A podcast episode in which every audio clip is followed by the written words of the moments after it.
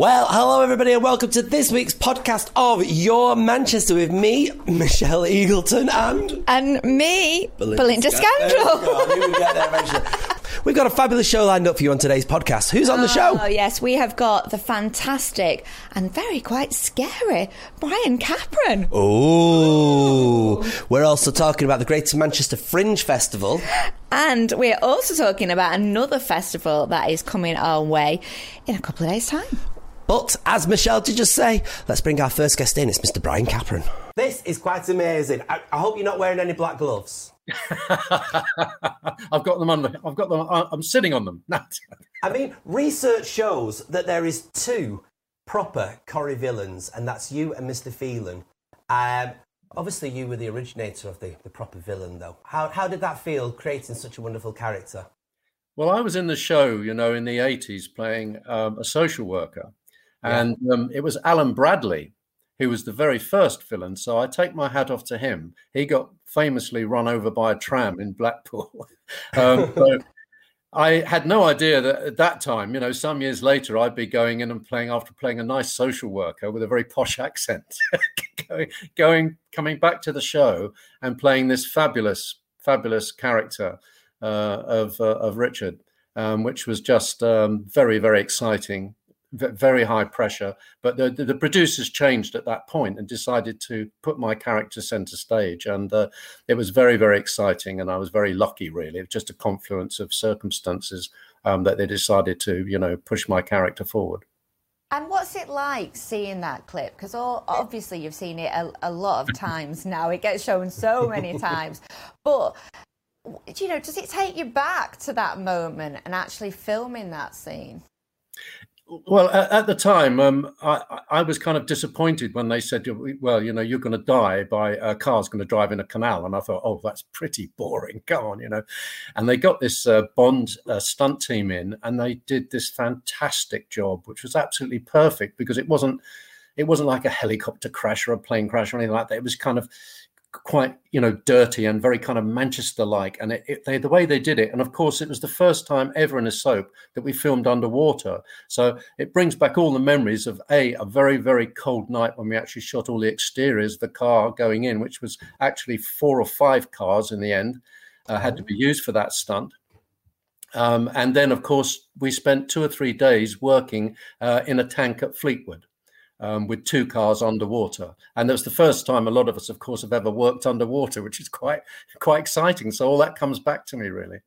Because you're all seat belted in in that clip where you are actually seen underwater. Well, you have to be seat belted in, otherwise you'd float to the top. So you, Ah, that's you, why. you also had weight weight on you. The worst thing was breathing because you had your eyes closed, you were underwater, and you had breathing operators, and they counted down on your fingers. Five, four, three, two, one. Then you threw the apparatus away, or it got taken off you, and it opened your eyes and then started going, going mad underwater. Wow. Oh my goodness. And you know, we talk about you being this incredible villain that sticks in all our minds. It's unbelievable. You were only in it for two years, Coronation Street, weren't Yeah, you? And you've absolutely. made such an impact. Well, I think, of course, there were so many episodes. There were something like um, 200 episodes in a very short time. Um, and it was when they decided to go back to the old way of making a long burn storyline. And also, they put a lot of humor around my character, a lot of black humor. You know, one of my favorite bits was walking down the road when I was after Audrey, and she walks past and she goes, uh, Hello, Richard. And I go, Goodbye, Audrey. You know, it's, it's, it's I mean, it still funny affects little me to this day. Bit of a pantomime character, you know. It's fabulous. And speaking of pantomime, you're going into pantomime in Stockport later in the year. Yes, and my goodness me, what a beautiful theatre that is. You know, um, they spent a lot of money on it a few years ago. So I did Aladdin a couple of years ago, and and I absolutely loved it. And it's a it's a real kind of old-fashioned traditional family panto. They run it so well. It's a beautiful theatre. They use the theatre in Peaky Blinders, of course, because it's Yeah. it's an original Art Deco theatre, holds about thirteen hundred and um, it's it's such a pleasure to work there, and they're such a nice team. And um, I had a lovely time there last time. Obviously, this year it was supposed to be this last Christmas, but it was it's been postponed to next year. And um, I'm I'm really looking forward to it. it it's uh, it's a real pleasure. I, I absolutely love Panto. I, I started probably doing it about 13 or 14 years ago, and I didn't really understand it. And then I did a couple, and I just absolutely love it. So I've done one every year ever since. And you're playing another baddie, aren't you? You're going to be playing King Rat in Dick Whittington. Do you just love the baddie characters? well, of, of course, I was so lucky um, playing a baddie on telly because it translates to baddies in pantos. And of course, it's given me like a 20 year life. I mean, I was very lucky because I'm knocking on a bit now. um, to have this lovely kind of extended career because of Corrie. Really, it's it's so lovely because I was like in my I was in my early fifties when I, when I got it, you know. Um, so it's given me a lovely career. I've been doing this job for fifty years now, and to have the last kind of twenty years um, I went into Where the Heart Is for three years afterwards and done lots of lovely things. I've worked at the Royal National Theatre. I've done Guys and Dolls, you know, um, Rocky Horror, all those. And at the Lowry, I've worked there a lot. I did Doctor Dolittle a little while ago, um, and um, Peter Pan, the Broadway musical version. So now to do this um, lovely panto, and I love Manchester because it's, it's like my second home. So I'm so I'm so thrilled. I'm so looking forward to it. And they're playing the baddies. They say that's the more interesting character to play. Would you agree with that? Uh, totally, it's fantastic. You walk on to all these boos, you know, all these everyone around. If you're not making a child cry, you're not doing very well. Oh, I love it. You know, you talk then about kind of that 50 year career. I don't think you've changed since those days in They saw that.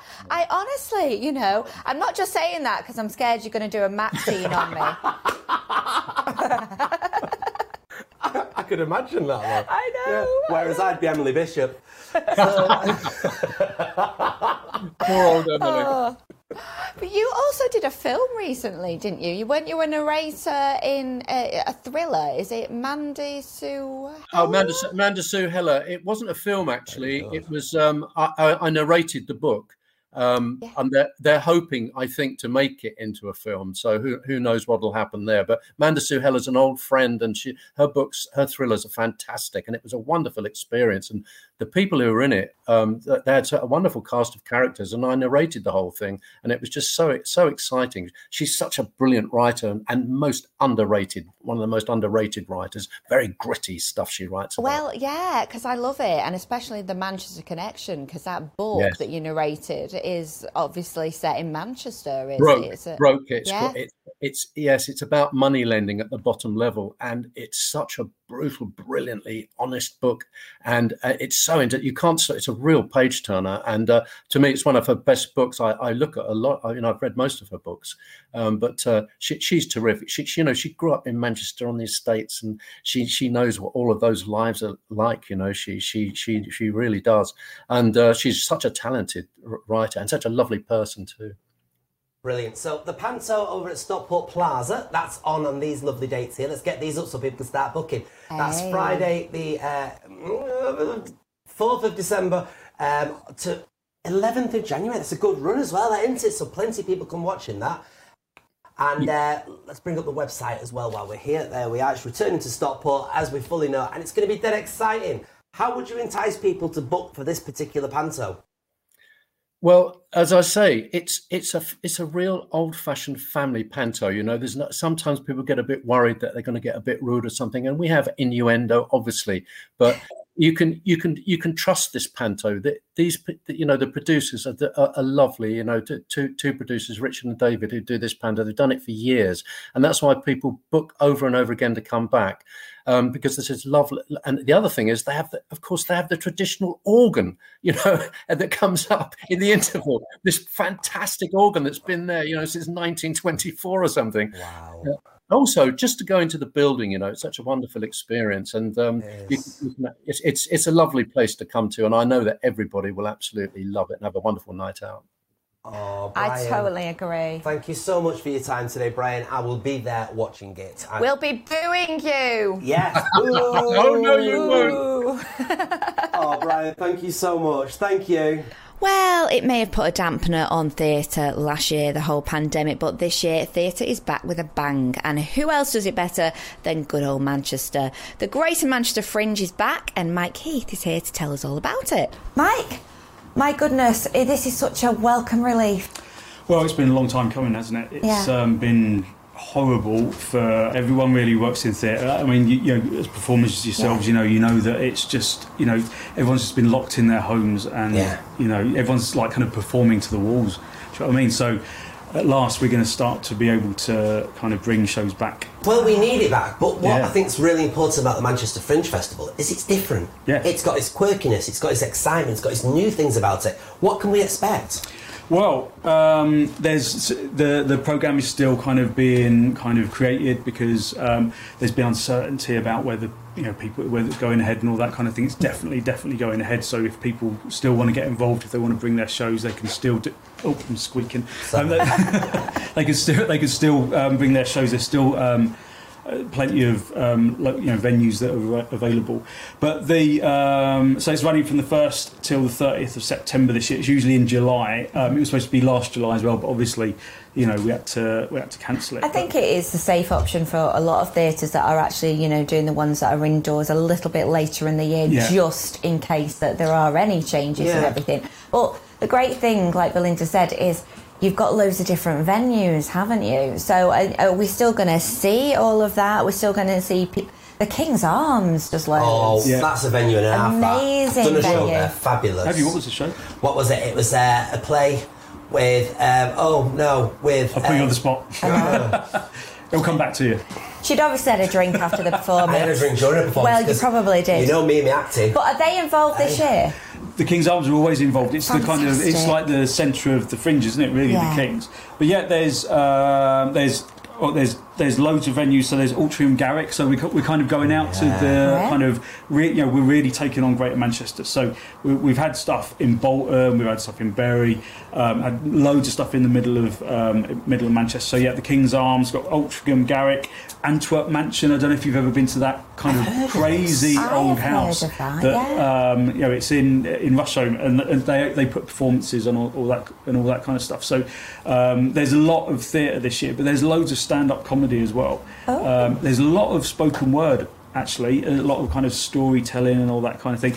There's, I was, I was just flicking through the um, the program, and there's this uh, amazing thing called Cone Boy, which is some this music, spoken word kind of storytelling thing. Um, and it's um, and the and the guy who wrote it used to be in Big Country in the eighties, and loads of punk bands in the seventies and stuff like that. So Shut yeah, yeah. So there's so there's loads of stuff. So then there's this thing called Judas, which um, has come over from. I'm just looking at Yeah, here yeah, because you know it goes in one ear out, out the other for me. Um, Judas, and it won the Critics' Choice for the um, best original script in um, Orlando. And so the Orlando Fringe, so they're bringing it, bringing stuff over. So, uh, you know, I mean, the Fringe has you know, nearly been going for nearly 10 years now and so over the years you know it started really really small and it's kind of got bigger and bigger and bigger as it goes along so the me- venues so we've got Altrincham Garrick Antwerp Mansion there's loads of stuff going on um, digitally so if people don't want to kind of leave the house then they can kind of And what's great is it is new stuff, isn't it? Yeah. So it's something that's new, it's fresh, lots of original writing. Whereas, you know, it's great we can go to the big theatres, but you have got those those Well, they big churn out the same exactly, stuff, you know, the You same know. kind of thing. It's Proper So- Manchester theatre, isn't it? It really is, yeah. And you know, I think one of the things that that's always appealed to me greatly about the Greater Manchester Fringe, as opposed to kind of you know other kind of curated festivals, is you know a lot of curated festivals are. uh, You know, like the MIF, which is great, but you know, it's all it's, it, there's, there are gatekeepers kind of saying you can put your piece on, you can't, and most most most people can't, and then there's a couple of people who can. But the Great Manchester Fringe Festival has always been an open access festival, so people who have are putting their very first show on um, put their first shows on at Great Manchester Fringe. People have been doing it for years and years and years. Come to the Fringe, especially And to is, try. for creators, is there any rules that people have to adhere to when they're thinking and creating anything? Um, no, I don't think so. I think you, you obviously you're not allowed to burn the venue down. I think No. that's probably where it's. I would say it's got to stop there. Yeah. right. It's yeah, and gonna probably you prevent can't it, yeah. kill people on stage No. or kill audience members. But other than that, I think anything goes almost. I don't, I don't, I might be wrong, but But, but that is the beauty, like you say, it's kind of giving people a chance, isn't it? And you never know what kind of hidden gem is going to be kind of revealed. Mm. Well, yeah. I mean, um, there's lots of things that have that started off at the Great Manchester Fringe that go to the Edinburgh Fringe. Yeah. Um, usually, the Great Manchester Fringe is in J- July, and obviously the Edinburgh Fringe is on in August. So a lot of people have started to they, they start off in the Brighton Fringe in think it's June. That might be might be wrong about that. But then they go, and then the Camden Fringe is in August as well. But then the Manchester Fringe is slap bang in the middle. So people bring their shows here, and then they um, take them to Edinburgh, you know, because they want to they want to give it a, a, run in front of an audience, get feedback from the audience, and all that kind of thing, and then they take it to Edinburgh, and you know, so there's been loads of stuff that's um, that's won awards at Edinburgh. There's loads of things that kind of just go, go on national tours after um, being on at the Fringe. So it really is the place where you know you, you turn up, you don't know what you're getting. Um, you know, of course, with any Fringe festival, there is going to be things that you sit there thinking, like, okay, well, this could finish soon. Yeah. Um, but you know, but to be honest, I think as as years have gone on, there's you know, I don't. I think last year, well, not last year because we didn't have it, but the year before that, there was a maybe one piece that I was thinking, right, hurry up. Yeah. You know what I mean? Yeah. And everything else was just but really then it's great for original. those people to get that feedback Absolutely, so that yeah. then when they take it somewhere else, they can make those changes. Definitely. And make it better. Yeah, I've got to ask you, you know, Manchester, it is the place to be at the moment, isn't it, for the arts? Because I, I, just think we're, we've definitely given London a run for its money over the years. Definitely. Yeah, I mean, I think the uh, one of the frustrating things about um, the arts in Manchester is that you know that you know I'm, I'm probably going to make myself really unpopular here, but you know um, theatres like the Royal Exchange and um, you know even Oldham Coliseum and, and you know they, they hire actors from London and then they cart them up here and, and they sometimes they even rehearse in London and they don't do, you know and they're not kind of in, I'm going to get in trouble for saying this, but you know they don't. I, sometimes it feels like they're not investing in Manchester talent, yeah. and things like the Great Manchester Fringe Festival. You know, no, we don't get any funding for it. We've had a little bit of funding to do, you know, kind of to do some creative work in in the past, but on the whole, we don't get funding to put the put the festival on. Very few people who put shows on get funding for it, so everyone's doing it out of passion, and I think actually that's one of the reasons why a lot of the stuff is so exciting and daring, you know. I mean, yeah. because people haven't been told, you know, you, you can't do that, you can't do that, and, and you know, ultimately, theatre is the place where there's no censorship, isn't there? You can mm. say whatever you like, can't you? Absolutely. Um, oh, I'm getting excited yeah, about no, it. When's it on? Really First September yeah. till 30th September. Okay. Fantastic. And if people want to get tickets, I think there's a website as well, isn't there? Greater Manchester There we go. Fantastic. And also, what's great about the Fringe as well, it's reasonable prices. Yeah, you know, yeah. Makes it accessible quid, yeah. to all. Do you fancy a festival? Oh, yes, always. Have you got your wellies? Always. Have you got your sparkle? Never. Do you fancy seeing ABBAMANIA? Oh my God, where? Well, the best thing is that at Tatton this summer, we have got Tatton's first ever pop up festival. It kicks off at the end of June, runs until August, and here's a woman behind it. It's a 10 week festival. Um, it is um, at Tatton Park in Cheshire. And across that 10 weeks, we'll be running 50 shows or 52 shows, everything from um, children's entertainment in the day, branded shows like Milkshake Live and um, Jurassic Earth, right through to um, what I would call summer pantomime, so kind of Disney shows, singing, dancing. Um, family entertainment shows, um, things like Mamma Mia and The Greatest Show, but then also during the evening, we've got the opposite side of the spectrum. We've got um, adult shows as well. Um, so we've got real party stuff like um, Symphonic Ibiza, Just Jules Live, and then we've got some really great like West End tributes like ABBAMANIA, um, Killer Queen. Honestly, well, there's 50 shows, so too many to mention in a short space of time. Gosh, you know, 52 shows, that is a hell of a lot to manage. Uh, are you a little bit crazy, Rebecca? I mean, what was behind this? Uh, you know, was it something that you, you kind of thought, oh, I'm going to do this, and now it's it's kind of ha- it, it must have took a lot of organisation to get this to be done. Yeah, to be honest, I cannot work out whether I'm just really, really brave or really stupid. Or actually really naive because I think even you know being in events um, obviously we're you know we're running events of all different sizes all the time but this is another level to have something that we've we've essentially constructed a venue within a national trust park um, that's up there for 10 weeks. So it's a massive undertaking. Um, but so, you know, great fun. And, and actually, this week we're in, we're on the build because our opening weekend is this weekend. So we're seeing the site start to come together, and it. I've got to say, it looks incredible, and that backdrop of the lake at Tatton Park is just stunning. Oh my goodness! And it will look incredible because you know it's a festival, but you imagine festivals as you know, the, the Glastonbury ones where you Muddy. kind of see them muddy and you see them all kind of stood up. Now, this is quite luxury, and this is what I love about it because you've got gorgeous seats, whether it's the normal, you know, ticket or, or the VIP. Yeah. Yeah, so we wanted it to be we wanted it to be really inclusive. We wanted everybody to have an amazing time and to be there in comfort. Obviously, we're in the middle of a pandemic, so uh, safety and comfort is important to everybody anyway. Um, but to me, it's almost like having your own um, area, your own booth, your own table in a bar. Um, but everybody across the whole festival site has that luxury. So in our, what we would call our standard seats, which I actually think look as good as our VIP areas, um, we've got beautiful um, branded deck chairs and branded tables. Um, and then in the VIP area, we've got luxury lounge furniture. Um, so that's kind of real comfort. Um, but each per each kind of group of people has got their own private area with seats. Everything's QR code order and pay, so it's table service delivered to you. No queuing at bars. Um, no having to walk around the sides. You literally turn up. You've got your own furniture, your own area, and you just sit and you enjoy the show. Gosh. Uh, so I'm going to put you on the spot here Yes, because go it's on. like choosing your, I'm your favourite loving all child. this out. But what is the show that you're looking forward to the most? Ooh, well, I'm looking forward to opening weekend because um, we've got we've got loads going on. Not only have we got the shows themselves, but we've got loads of Roman entertainment. So, really looking forward to the greatest show this Friday. Um, and Lost in Music, which is right up my street, all kind of 70s disco on Saturday nights, and seeing that all come together.